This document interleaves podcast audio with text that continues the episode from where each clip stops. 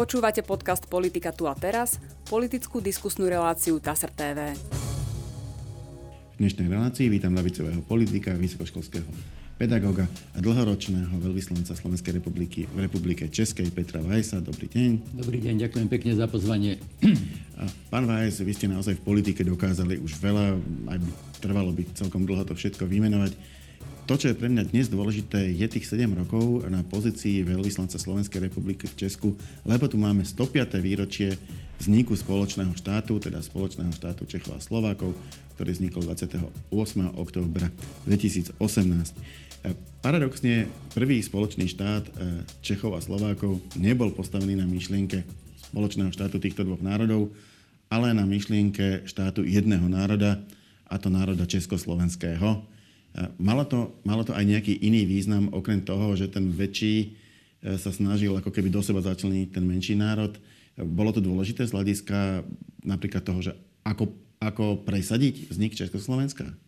Kým odpoviem na vašu otázku, tak e, zajdem spomienkou na e, veľmi krásne dôstojné oslavy z tého výročia vzniku Československej republiky, tak v Prahe, ako aj v Martine, na ktoré sa prvýkrát v histórii do toho Martina mm. podarilo dostať celú českú politickú reprezentáciu. Bol mm. tam prezident, predsedovia obidvoch komor Českého mm. parlamentu, aj predseda, predseda vlády. Bola to naozaj taká demonstrácia, že aj po tých 100 rokoch Slováci a Česi patria k sebe. A teraz k vašej otázke. Česi boli pred Prvou svetovou vojnou v zovretí Nemecka, Slováci boli v zovretí e, Maďarska. Ja som si pozeral e, prácu, pred keď som išiel k vám, Ľubomíra Liptáka, Slovensko v 20. storočí a pozeral som si desivé štatistiky e, z konca 19. storočia, začiatku 20. storočia, ako fyzicky ubúdal počet Slovákov v Uhorsku, ako sa zmenšoval pomer Slovákov v, v Uhorsku a ako, pozor, bo, ako, boli, ako, boli poddimenzované, ako bolo poddimenzované zastúpenie Slovákov. Zapamät, e, zapamätal som si jedno číslo, že 230 tisíc ľudí v Úhorsku robilo e, v štátnej správe. Podľa toho, že Slovákov vtedy bolo asi 10% v Úhorsku, podľa sčítania ľudu, tak malo ich byť 23 tisíc e, v štátnej správe. Ale bolo ich len nejakých vyše 2000. Vyše 2000. Pozeral som štatistiky E, koľko e, ľudí študovalo, koľko Slovákov študovalo na stredných školách, na vysokých školách. To bolo ako zúfale. My sme nemali inteligenciu vtedy, my sme nemali kňazov, my sme nemali učiteľov, my sme nemali e, zastúpenie, zastúpenie v štátnej správe. A Slováci prežili v tom Uhorsku vďaka tomu, že boli v tých uzavretých, uzavretých dolinách, na ktoré nesiahal ani ten maďarizačný tlak a takmer celá inteligencia, ktorá v tých uhorských pomeroch vznikla Slovenska, sa vlastne aj dobrovoľne pomaďarčovala, aby mohla urobiť nejakú kariéru. Hm, ale, preto... ale chcem len do toho predsa len vstúpiť. Ja, svojho času som si pozeral tieto štatistiky a keby im človek veril, eh, tak by to vychádzalo eh, tak, že sme sa neuveriteľným spôsobom dokázali rozmnožiť eh, potom začiatkom 20. storočia. To, je, to samozrejme nie je reálne E, ten obrovský náraz počtu Slovákov, hlavne potom aj po vzniku e, Československa, bol daný tým, že, že jednoducho tie štatistiky sa v Uhorsku nerobili. E, alebo, to, alebo Slováci sa nehlásili k svojej národnosti a potom sa k nej začali až hlásiť. Ja mám štatistiku zo sčítania ľudu z roku 1921, už mm-hmm. po mhm. vzniku Československa.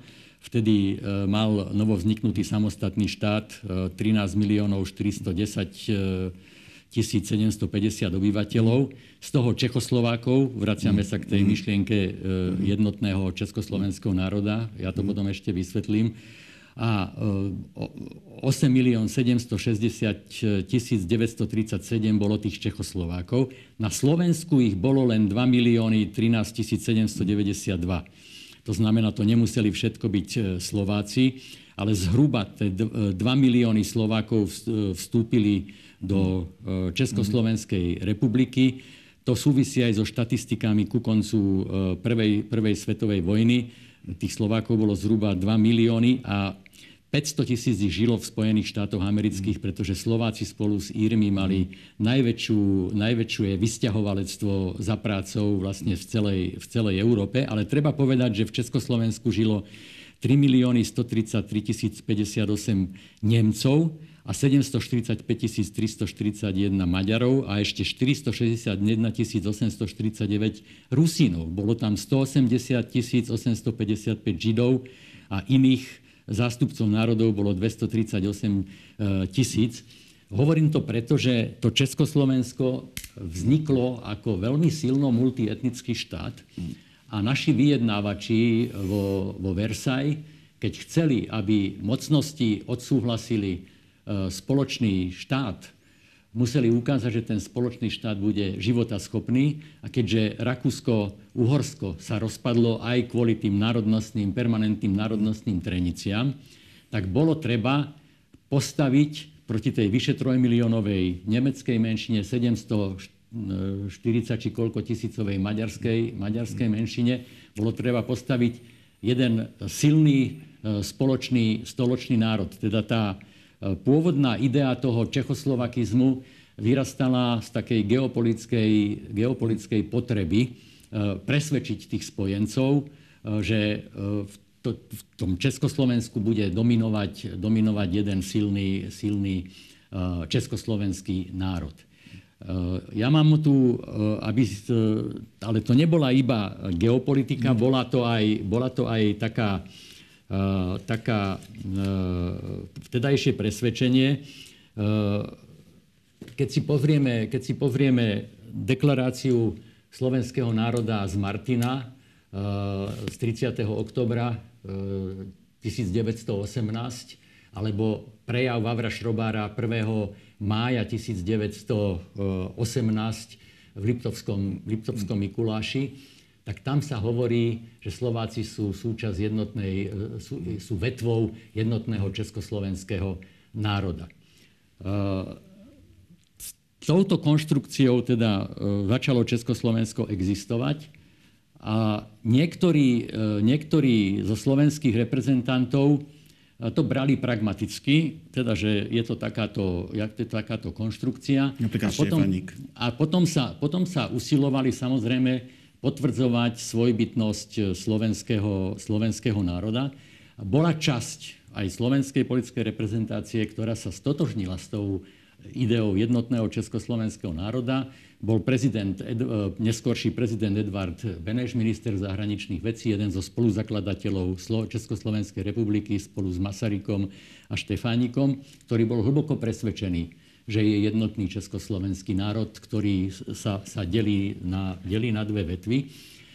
A e, v každom prípade ale vznikol centralistický štát a tá dohoda, ktorá bola e, v, v roku 1918 uskutočnená v Pittsburghu a ktorú podpísal budúci prezident Masaryk, ktorá, ktorá, slubovala, ktorá slubovala že Slovensko bude mať svoju samozprávu, bude mať svoje súdy, nejakú tú administratívu a tak ďalej tá sa v plnom rozsahu nerealizovala a vznikol z toho, vznikol z toho problém. Proti centralistom boli autonomisti na Slovensku a v tých sporoch medzi centralizmom a autonomizmom sa vlastne nieslo celých 20 rokov e, budovania Československej republiky až teda do toho, do toho e, dramatického roku 1938. Potom nastala, nastala e, etapa, ktorá z právneho hľadiska je vnímaná ako pokračovanie Československa, ale je pravda, že Československá vláda bola v exile, eh, kdežto, kdežto reálne tu u nás eh, bolo Československo rozdelené na niekoľko rokov.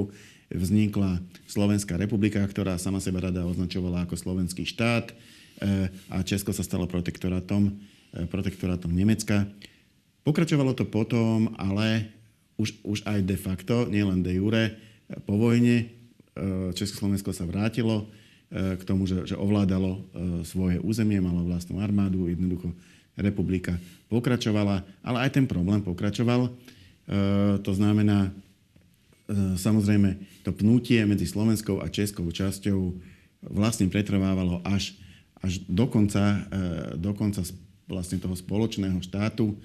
Prečo, prečo sa ani za 75 rokov, myslím, že toľko, toľko existovali tieto dva národy v jednom štáte, nepodarilo dospieť k takému modelu e, spolunažívania v štáte, ktorý by im vyhovoval a zostali by vlastne spolu? Prečo to vyriešili rozdelenie? Ja sa ešte vrátim do tých 20. a 30. rokov. Napriek, napriek tomu, že teda uh, boli, boli spory o to, akým, akým uh, spôsobom posilniť e, postavenie e, Slovákov e, v tom hm. spoločnom, spoločnom štáte, tak došlo k takému zrýchlenému, mohutnému procesu dozrievania Slovákov v moderný, v moderný národ.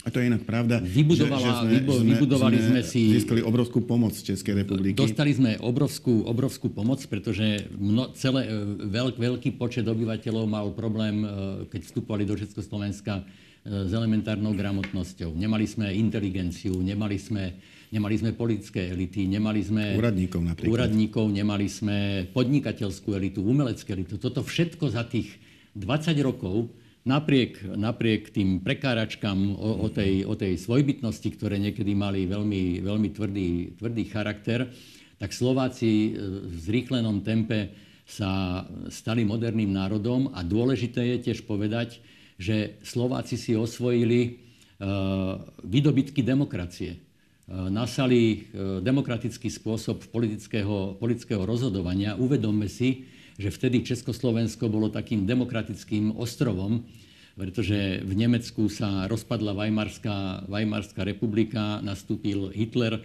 v Polsku tiež nebol demokratický režim v Rakúsku bol, ale potom tiež koncom 30. rokov uh, sa, sa to začalo pritvrdzovať. Uh, Ukrajina vtedy bola súčasťou Sovietskeho zväzu a uh, jedným z, z ďalších výdobytkov tej Československej republiky je, že Slováci ako národ získali autentickú demokratickú skúsenosť. A teraz sa vráťme k tomu... Ešte, mal, ešte malá, malá poznámka, že ak sa teda rozprávame o tom, či Slovensko v tomto štáte e, získalo, samozrejme získalo všetko. E, myslím si, že keby nebolo vzniklo Československo, ani Slovensko dneska existovať nebude a e, nerástlo len pred vojnou, napriek tomu, že po vojne už sme nemali demokratický režim. Slovensko v tom spoločnom štáte sa naozaj vybudovalo do úplne iného stavu, než bolo pred 105 rokmi. Áno. Myslím si, že na toto by sme na toto by sme nemali zabúdať, že e, to, tá naša existencia e, v Československej republike nás e, zachránila ako národ, dala nám šancu dozrieť ako národ. A takisto, takisto pre Čechov nebolo možné výjsť z tej druhej svetovej vojny ako samostatný štát. Mimochodom, tá myšlienka vytvorenia Československej republiky tá najprv e, dozrela e, u českých politických elít. A slovenské politické elity si uvedomovali, že nemajú jednoducho, Slovensko nemá silu, aby sa vymanilo z Uhorska ako samostatný štát. Však si zoberme maximálne 2 milióny, 2 milióny obyvateľov. Takže potrebovali sme sa navzájom. Na jednej strane to bol prejav slabosti tak českého ako slovenského národa, že nemohli z tej druhej, prvej svetovej vojny výsť ako samostatný štát, ale na druhej strane e, sa, sa ukázalo, že tá, tá vzájomná potreba Slovákov a Čechov sa potom stala tmelom e, toho e, samostatného československého štátu. Ale vráťme sa k tej situácii po po 75 rokov možno? Nie, vráťme sa, vráťme sa, ešte, vráťme sa ešte e, k tomu nešťastnému vojnovému, vojnovému mm. obdobiu. E, nechcem rozoberať všetky traumy, ktoré spôsobil ten e, divoký rozpad Československa pod nátlakom, brutálnym nátlakom Hitlera. Ale v roku 1944 prišlo Slovenské národné povstanie hm. a Slovenské národné povstanie keďže existoval ten slovenský štát, eh, ktorý nemal šancu na existenciu po vojne, pretože nikto s tou ľudáckou reprezentáciou z tých eh, mocností antifašistickej koalície nechcel ani rozprávať. Jednoducho jedinou cestou a, a prezidentovi Benešovi v exile sa podarilo presvedčiť spojencov, že po vojne treba obnoviť Československo Takže jedinou, jedinou rozumnou cestou bolo pre slovenskú politickú reprezentáciu prihlásiť sa k obnoveniu Československa, ale na iných základoch. A Vianočná dohoda z roku 1943, ktorú podpísali predstavitelia toho budúceho demokratického bloku a, a komunisti, bolo to, že Československá republika sa obnoví na princípe rovného s rovným. Toto sa dostalo aj do vládneho programu, košického vládneho programu z apríla 1945.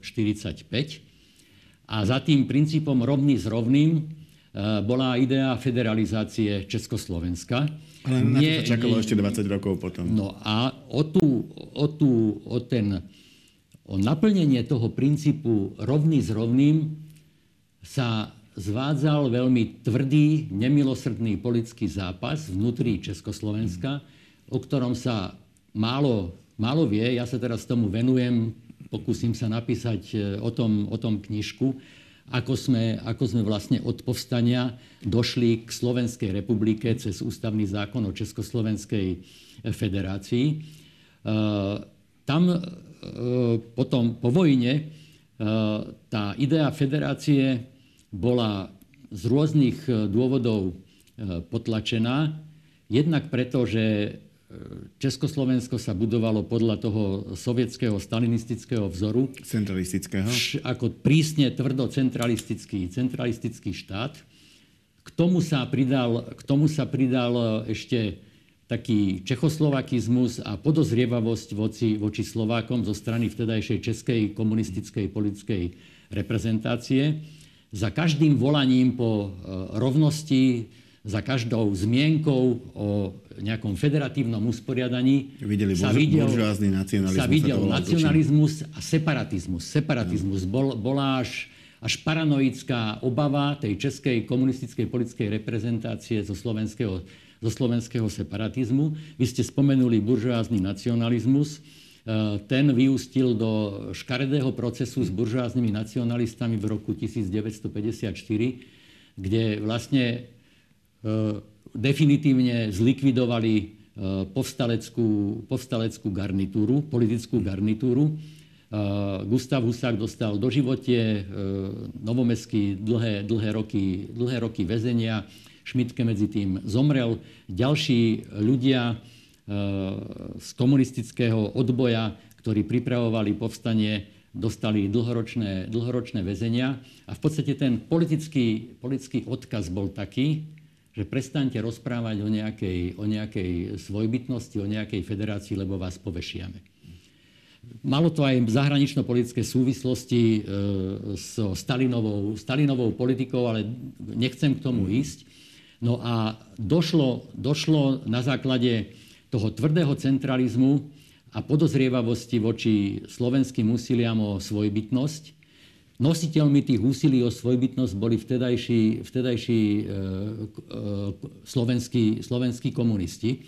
Tak, e, boli, politiku robili iba komunisti. Áno, to... boli, boli, boli, boli potlačení, ale keď Alexander Dubček prišiel e, v, e, v roku 63 na post prvého tajomníka komunistickej strany Slovenska do Bratislavy, tak priniesol takú vlnu politického oteplenia. E, naraz bolo možné o všeličom sa rozprávať, o všeličom písať.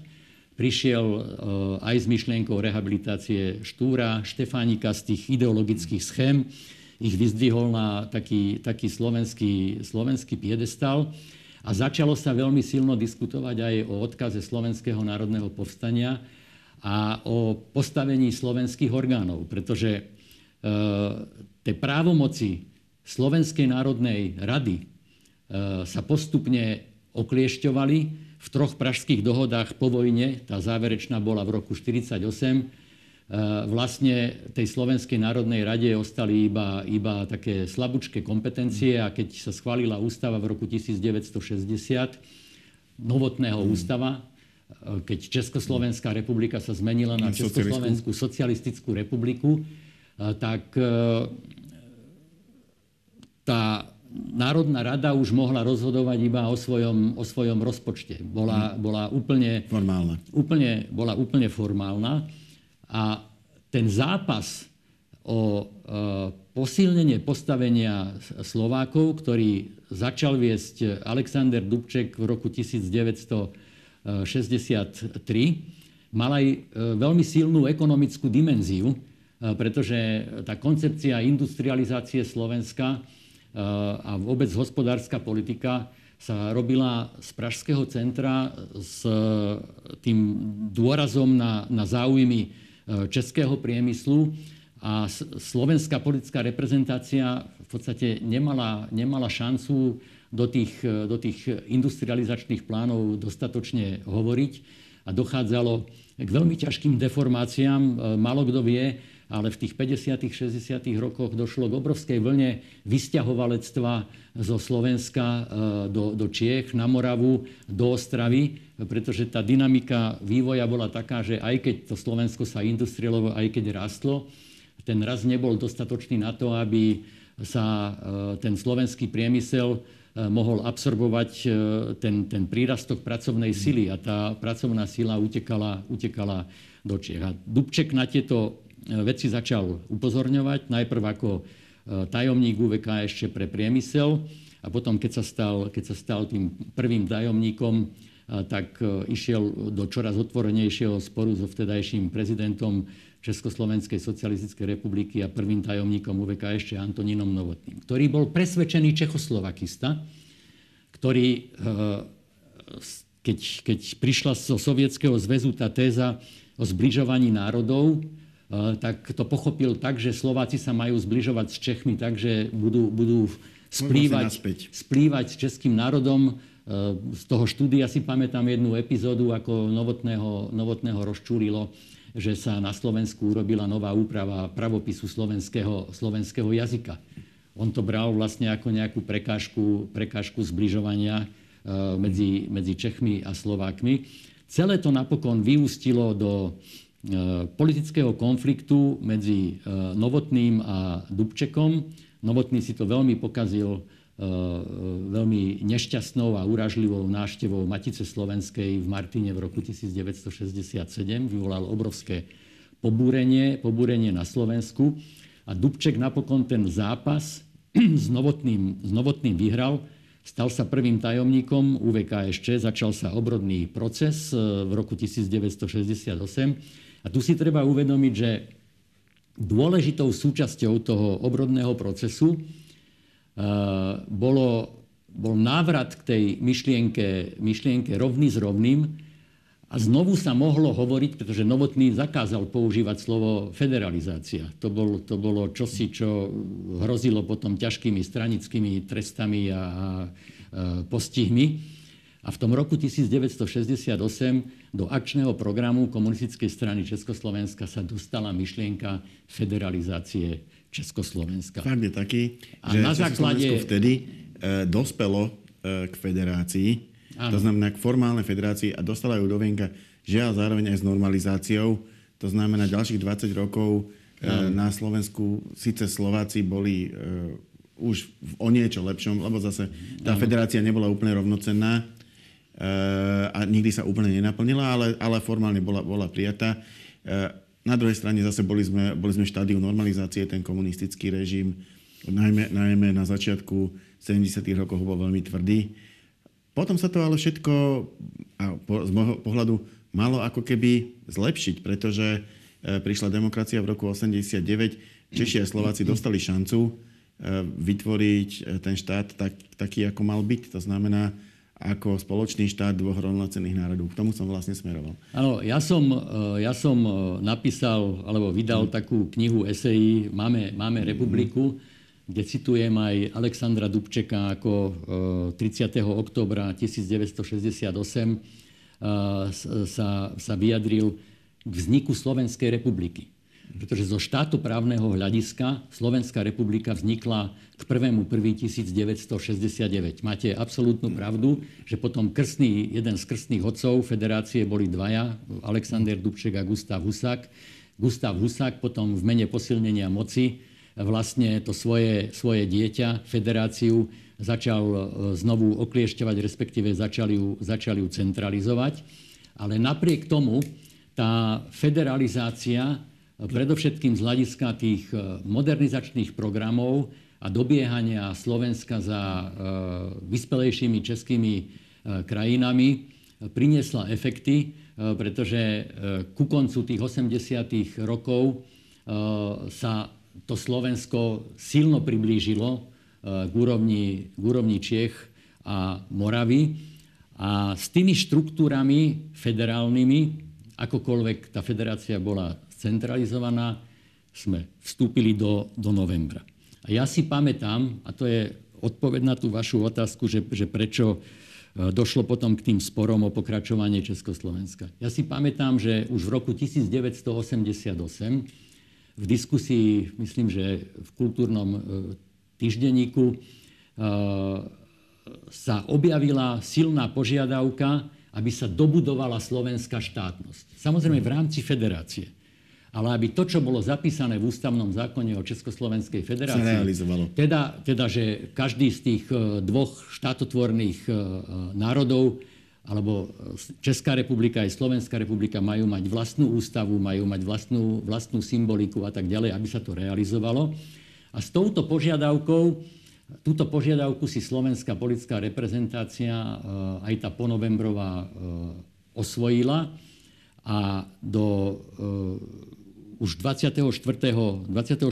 novembra 1989 poslal Václav Havel účastníkom demonstrácie na námestí Slovenského národného povstania pásku, v ktorej sa vyslovil za to, že potrebujeme autentickú federáciu sa uznávalo sa aj na českej strane, že tá federácia je byrokratická, že nie je vybudovaná z dola.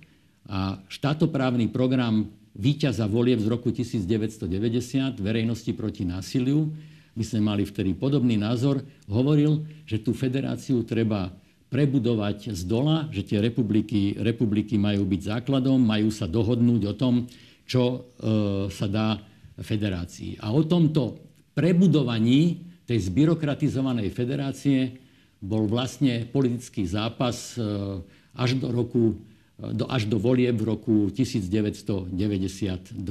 Myslíte, že tie voľby e, rozhodli o tom, že sa nebude nič prebudovávať, ale že sa republika rozpustí?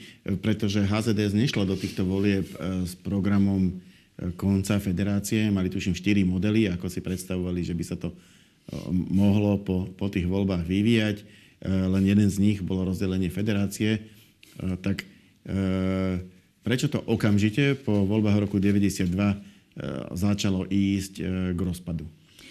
Pretože to v tom československom vzťahu bola aj po novembri, alebo aj po novembri pretrvávala asymetria.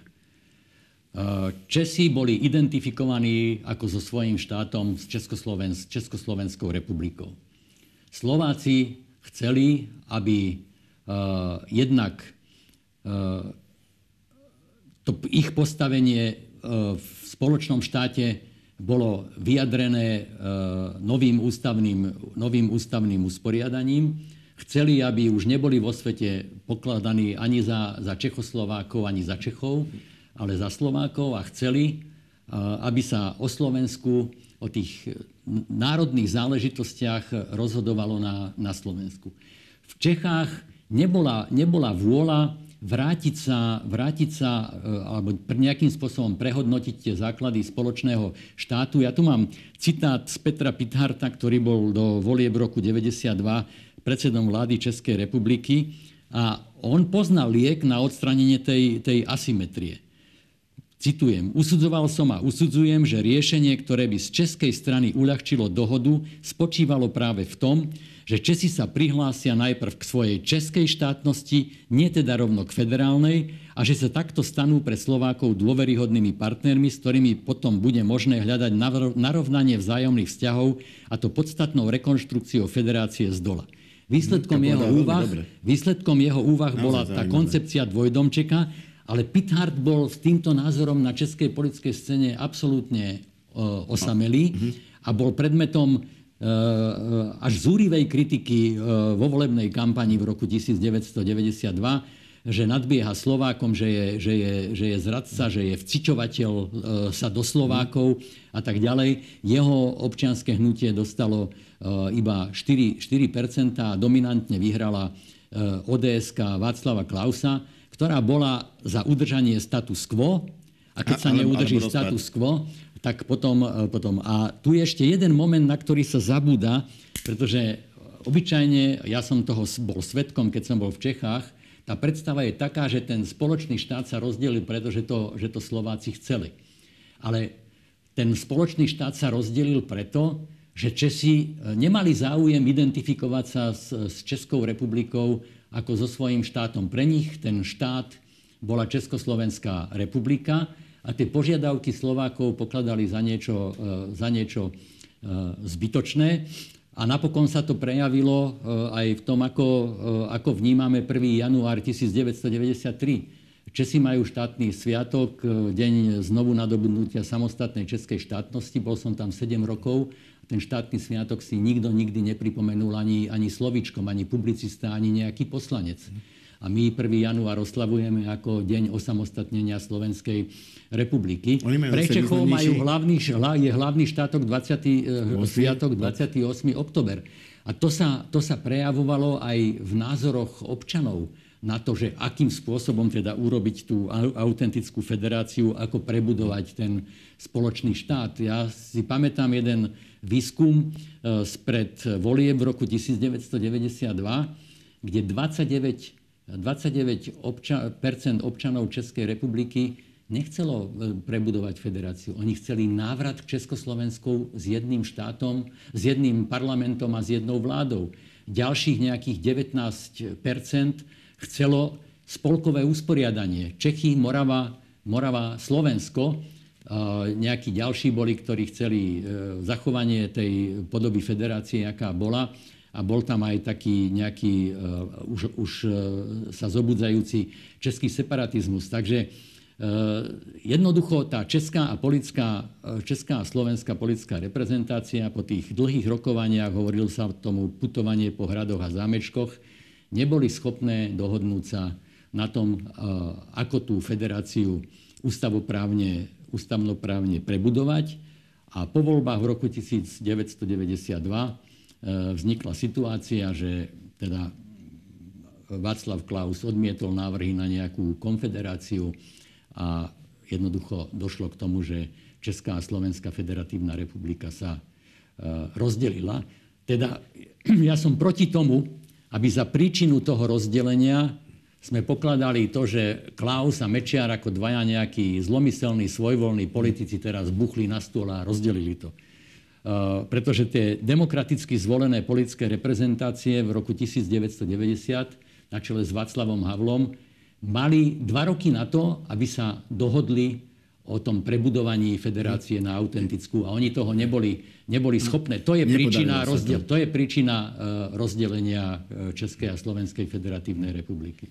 Potom to samotné rozdelenie naozaj v celom svete je dávané za príklad, e, pretože väčšinou, keď sa štáty rozdeľujú, tak to veľmi bolí. E, bolelo to do istej miery aj Česko a Slovensko, ale, ale, ale zdá sa, že oveľa menej ako, ako v iných prípadoch vôbec sa nebojovalo, tie štáty sa dokázali dohodnúť, išlo to pomerne rýchlo. Čím to bolo?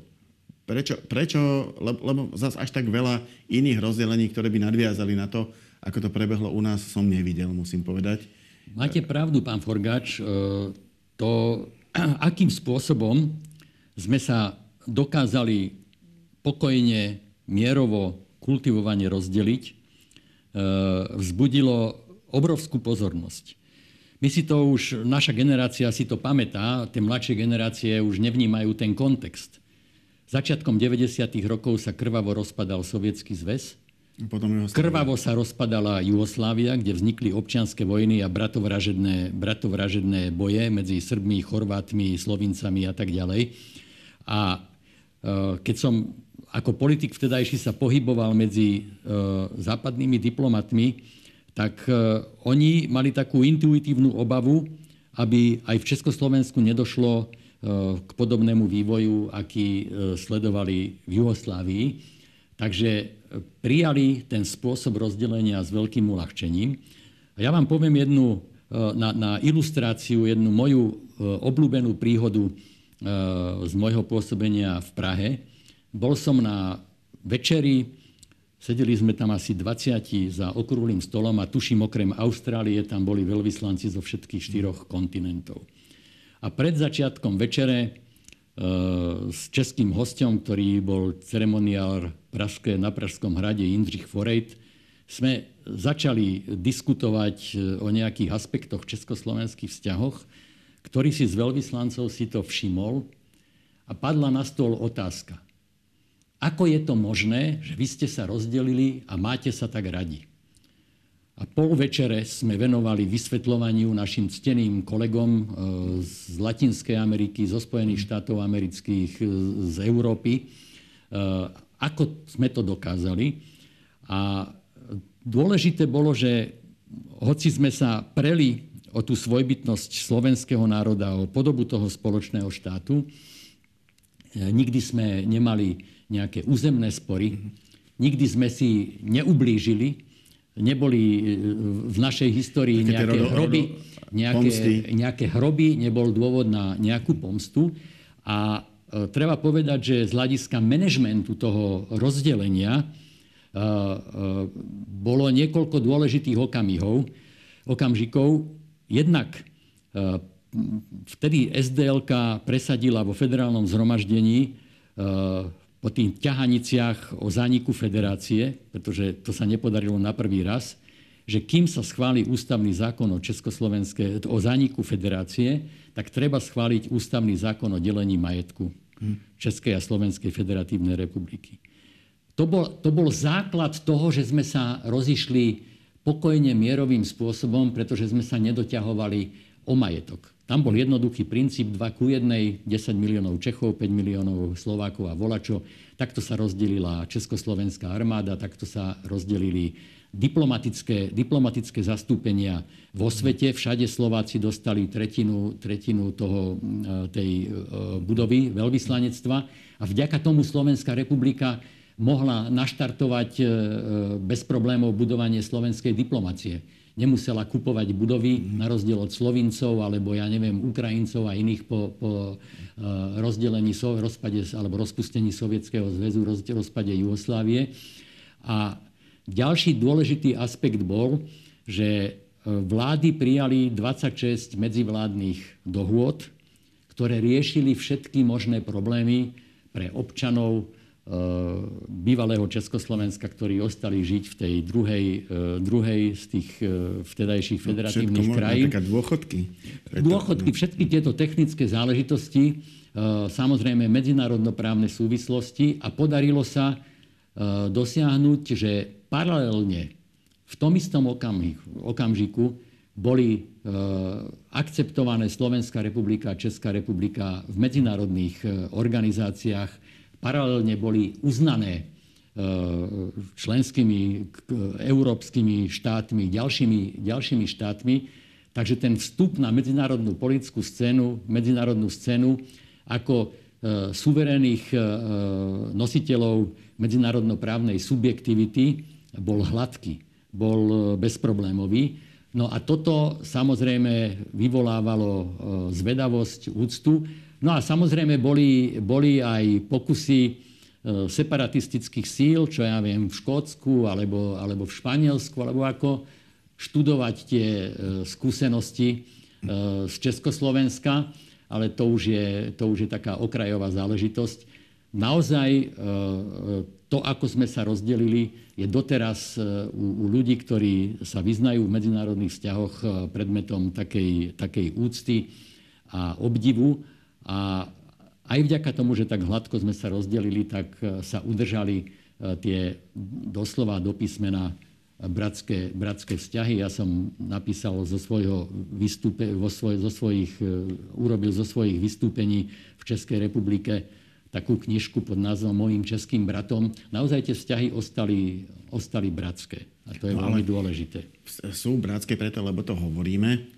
A alebo sú bratské preto, lebo hovoríme to a máme nejaké tradície, napríklad, že novozvolený slovenský prezident ako prvú cestu ide do Čiech, novozvolený český, prvá jeho zahraničná cesta ide na Slovensko, aj keď to, to, tá tradícia samozrejme nemusí byť vždy dodržaná, ale zatiaľ sa to dodržuje. Prečo, prečo ostav, alebo, alebo preto, že ten jazyk je stále do značnej miery zrozumiteľný v tom druhom štáte, aj podobná kultúra. Čo spôsobuje tú bratskosť tých Áno, vy ste vlastne pomenovali, pomenovali tie e, faktory pretrvávania tých e, vola kedy nadštandardných a dnes by som skôr povedal mimoriadných vzťahov medzi e, Českou republikou a Slovenskou republikou. Je tu jazyková a kultúrna blízkosť aj keď 27 e, e, tých e, slov, keď porovnávame češtinu a slovenčinu, je odlišných a, a prestali sme fungovať v bilingválnom režime. Pretože tá, tá generácia, ktorá vyrastala a pracovala v Československu, pred rozdelením si pamätá, že všetky správy, všetky e, hlásenia o počasí e, sa diali e, dvojazyčne. Teda porozumenie toho druhého jazyka bolo, bolo samozrejmosťou. Teraz s tým, ako ubúda počet ľudí prirodzenou cestou, ktorí žili v tom bilingválnom Československu, tak sa samozrejme oslabuje to porozumenie, porozumenie predovšetkým Slovenčiny v Českej republike, pretože Slováci viacej z rôznych dôvodov pozerajú české televízne e, programy, viacej čítajú českú literatúru, ako to je, to je naopak. Tá asymetria bola ešte za existencie Československa a ona, ona pretrváva. E, ale, e, a teda dochádza k takému jazykovému odcudzovaniu. Ja mám taký, také dva živé príklady e, z konca môjho pôsobenia v Čechách, keď manželka išla kupovať do drogérie a mm, s jasnou artikuláciou si pýtala nejaký tovar a mladá predavačka na ňu e, vybafla Do you speak English? Mm. Alebo, alebo keď vtedajší podpredseda vlády a minister hospodárstva Richard Sulik bol na pracovnej návšteve v Čechách a jeho šéfka sekretariátu sa išla odčekovať v hoteli, kde mali tak s jej rovesníčkou, mali obe okolo 30 rokov, e, komunik- chcela komunikovať po slovensky a tá e, pani, pani na, tom, e, na tej recepcii začala na ňu hovoriť po anglicky.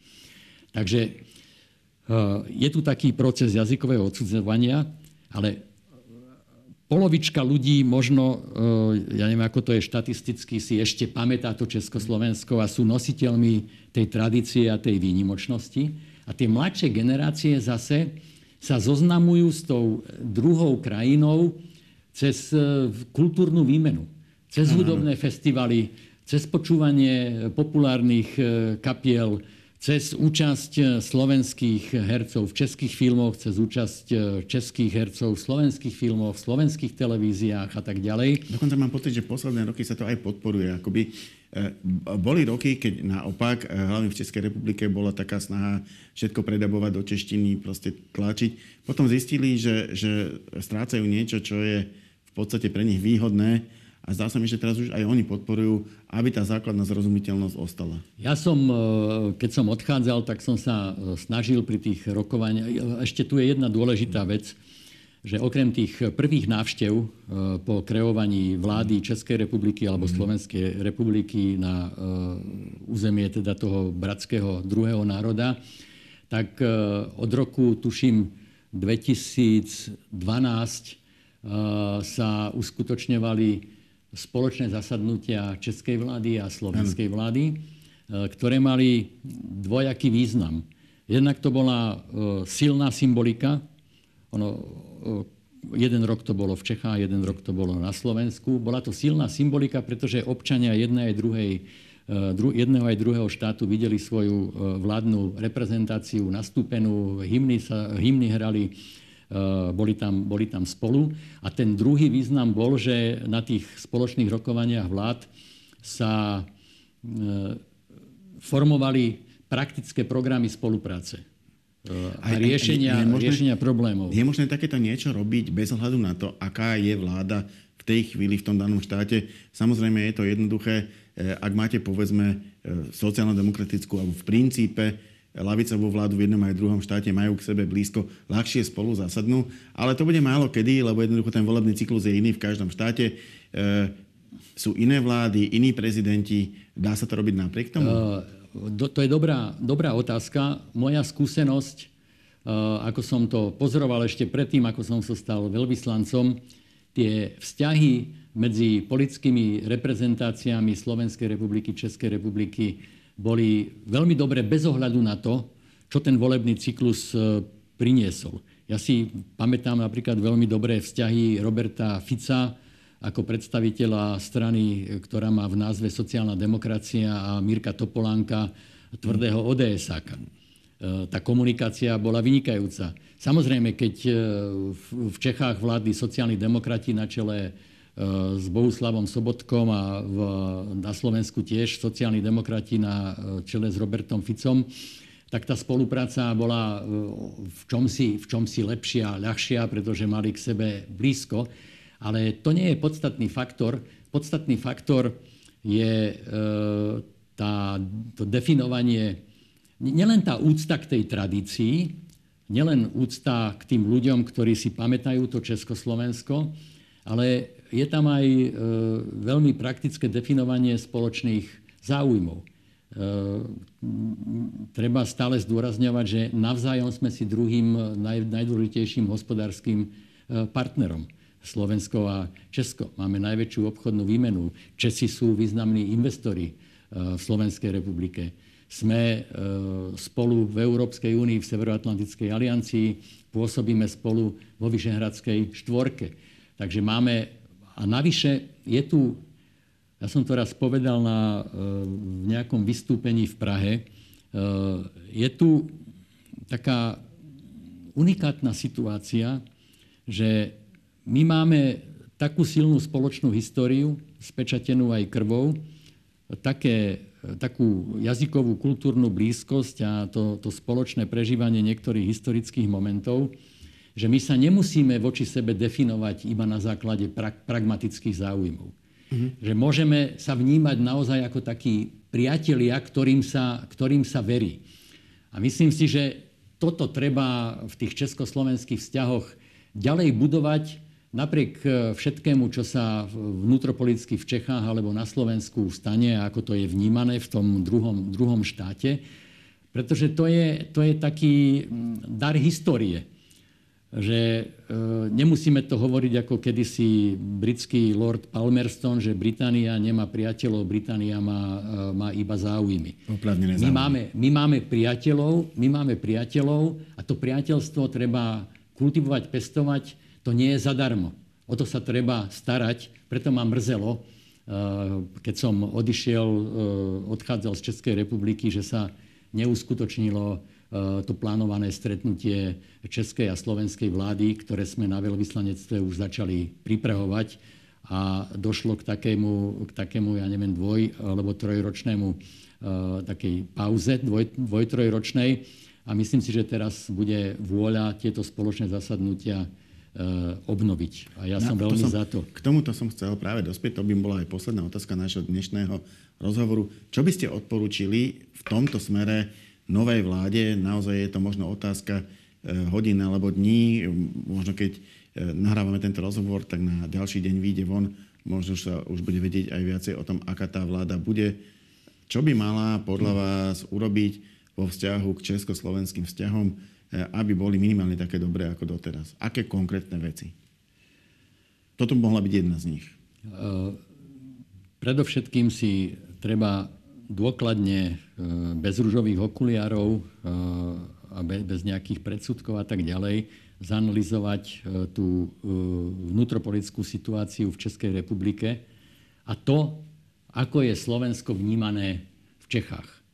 Nielen vládnúcimi politikmi, ale aj, ale aj v médiách a jednoducho pripraviť sa na tú, na tú návštevu takým spôsobom, aby isté pochybnosti, ktoré boli o tom vnútropolitickom vývoji, v Slovenskej republike, ktoré zaznievali od českých politikov v českých médiách, sme vedeli, vedeli, keď prídeme do Prahy, vysvetliť. Tie posledné vyjadrenia českého prezidenta, predsedu vlády Českej republiky, pána Fialu, sú také, že česká strana má záujem aby sa pokračovalo v tých výnimočných vzťahoch medzi Slovenskou republikou a Českou republikou. A treba si definovať eh, tie praktické spoločné záujmy, eh, predovšetkým v Európskej únii, ale potom aj vo Vyšehradskej štvorke. A Vyšehradská štvorka, ktorá má u občanov Slovenskej republiky takú veľkú, požíva veľkú dôveryhodnosť, teraz zažije čosi nové. V Poľsku sa vymenila vláda, ktorá bude mať iné zahranično-politické priority, inak bude vnímať postavenie Polska v regióne, inak bude vnímať aj spoluprácu s Vyšehradskou, v rámci Vyšehradskej štvorky. A také rozhodujúce z nášho hľadiska bude, či my pôjdeme v tej Vyšehradskej štvorke ruka v ruke s Čechmi a ruka v ruke s novou Tuskovou vládou, alebo či uprednostníme ísť ruka v ruke e, s Viktorom, s Viktorom Orbánom. Pretože tie vzťahy e, Českej republiky s Maďarskom sú, by som povedal, až, až zmrazené. Tá bilaterálna komunikácia je zredukovaná na maximálne minimum a myslím si, že pre nás je aj, aj v mene kultivovania toho priateľstva medzi e, českým národom a slovenským národom medzi českou a slovenskou politickou reprezentáciou je dôležité, aby my sme uprednostnili e, toho českého partnera, najmä keď na to politické ihrisko vo V4 vstúpi teraz nová polská vláda, ktorá bude e, sa jasne orientovať na Európsku úniu, na konštruktívny prístup k Európskej únii, na rozdiel od tej odchádzajúcej Kačínskeho vlády, ktorá bola e, najväčším troublemakerom v Európskej únii. Ďakujem pekne, to bola posledná otázka a posledná odpoveď našej dnešnej debaty. Ja za účasť ďakujem Petrovi Vajsovi. Ďakujem pekne za pozvanie. A my sa v našej relácii opäť stretneme na budúci týždeň. Dovidenia.